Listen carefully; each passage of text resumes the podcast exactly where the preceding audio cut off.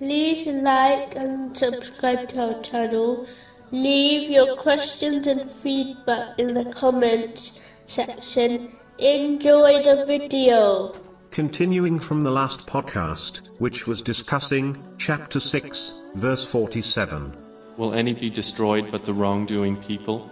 The wrongdoers mentioned in this verse applies to any disobedience to Allah, the Exalted, by failing to fulfill His commands, refrain from His prohibitions, and face destiny with patience.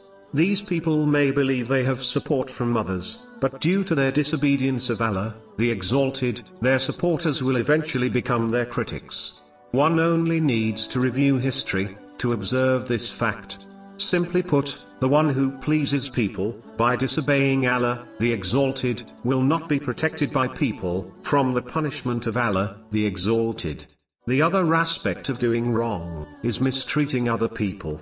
The one who mistreats others, will find that justice will be established, in the hereafter, even if they escape it, during their lives, in this world. This justice may well cause the oppressor, to be hurled into hell. This has been confirmed, in a narration, found in, Sahih Muslim, number 6579.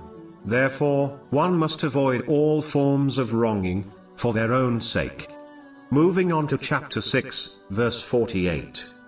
And we send not the messengers except as bringers of good tidings and warners. This verse indicates the importance of practicality implementing the teachings of Islam, as glad tidings and warnings only benefit the person who acts on them.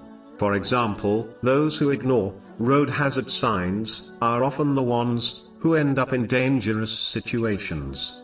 But those who act upon these hazard signs are protected from this danger. The glad tidings indicate the commands of Allah, the Exalted, which acted upon, lead to the gardens of paradise. And the warnings are the prohibitions of Allah, the Exalted, which acted upon, protects one from divine punishment, such as hell.